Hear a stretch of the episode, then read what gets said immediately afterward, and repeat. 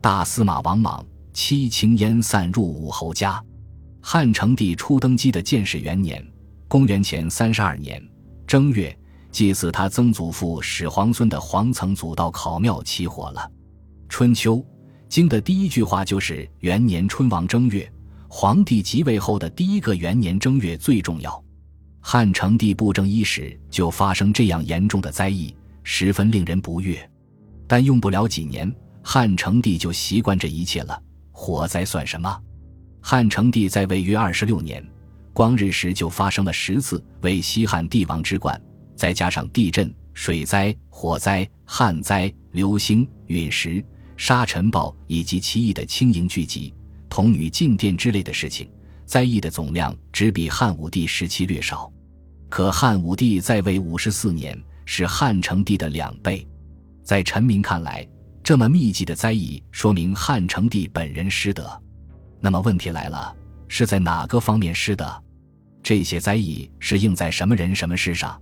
灾异也好，祥瑞也罢，当然是信仰，是不以人力为转移的天象或异象，是上天的沉默不语或雷霆教诲，但同时也是一种知识。解释权掌握在人的手中，譬如有的人认为这些灾异源自后宫，后来汉成帝废许皇后立赵飞燕，以及在以后的赵合德自杀，都是因为这个说法。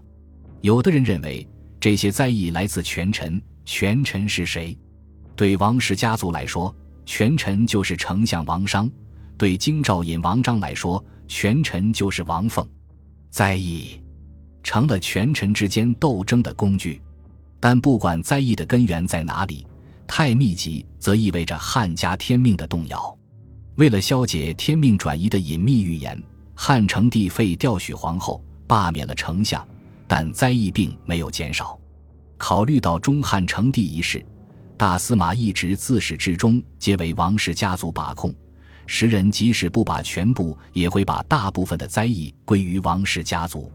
看，自从王凤接连击败丞相王商、京兆尹王章等人，王氏家族气势日炽。朝廷内，王氏家族的成员占据了大量要职，堪称一人得道，鸡犬升天。朝廷外，王氏子弟竞逐奢侈，积聚了大量财富，各家美女姬妾有数十人，奴婢仆人不下千数，日日狂欢纵欲，斗鸡走狗，大建豪宅，堆土山。砌亭台，高层建筑之间建造相通的廊道，幢幢相连，一眼望不到边。成都侯王商要养病，竟然敢求汉成帝把皇宫之一的明光宫借给他避暑。他还凿通长安城墙，把城外河水引进宅院，形成人工湖。湖上行船悠悠，船上张设帷帐、鱼盖，一边行船，一边令人演唱当时流行的吴越歌曲以助兴。那都是些婉转悠扬，还带点色情意味的民间小调。汉成帝来王商家，看到王商凿开长安城墙引水，十分恼火。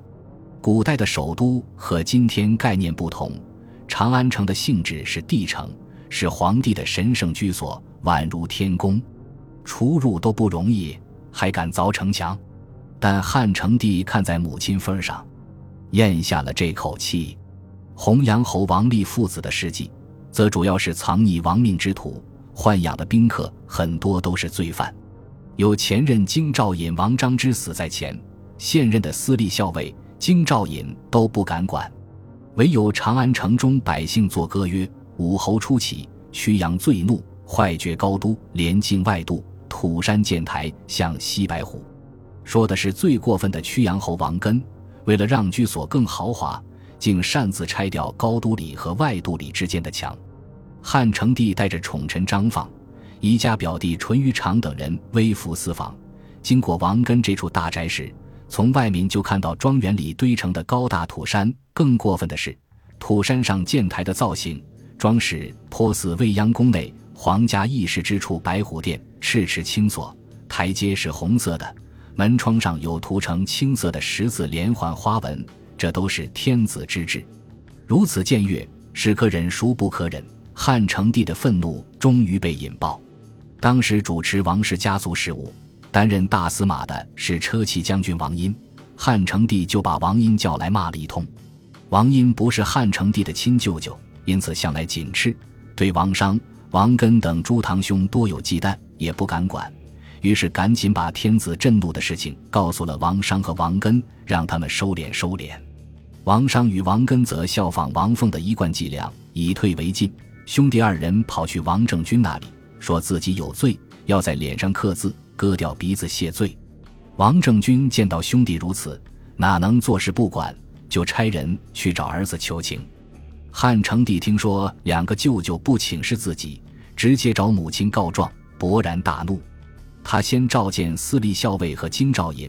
痛斥他们对武侯阿谀奉承、放纵不法，把两个官员吓得在宫外磕头不止。又正式给大司马王殷下了盗策书，痛斥王商和王根去太后面前告状，把自己置于不孝的境地，还不无嘲讽地说：“咱舅舅家的宗族势力多大呀？哪像我孤身一人，又有病，愤懑之情见于册上。”最后，汉成帝让王殷召集王氏家族所有列侯到王殷宅邸。扬言要大家惩处。同日，汉成帝又让在身边负责秘书事务的尚书把汉文帝当年诛杀舅舅伯昭的做法依据都报上来，以备参考。这几乎是汉成帝即位以来最大的雷霆之怒。王殷、王商、王根、王立及其他王氏子弟均吓得不轻。他们都很清楚，王氏家族虽然炙手可热，但权势只来源于汉成帝。所以纷纷自带死刑刑具去请罪。事实上，汉成帝既无决心，又依赖王氏家族理政。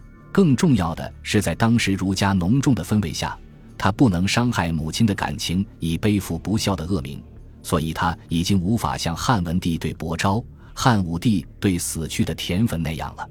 所以，他做不到大开杀戒，只是吓唬这几个舅舅，让他们收敛收敛罢了。在汉成帝这里。仿佛这都是家事，但传递给大臣的信息就是：皇帝既然都不追究，那我们何不依附王氏家族呢？王氏家族既有这样的权势，又得皇帝的溺宠，被视为灾异的来源，就很自然了。一边是鲜花着锦、烈火烹油的权势，一边是朝野所指的灾异。按照目前的外戚体制，一旦新的皇帝登基，王氏家族该怎么办？本集播放完毕，感谢您的收听，喜欢请订阅加关注，主页有更多精彩内容。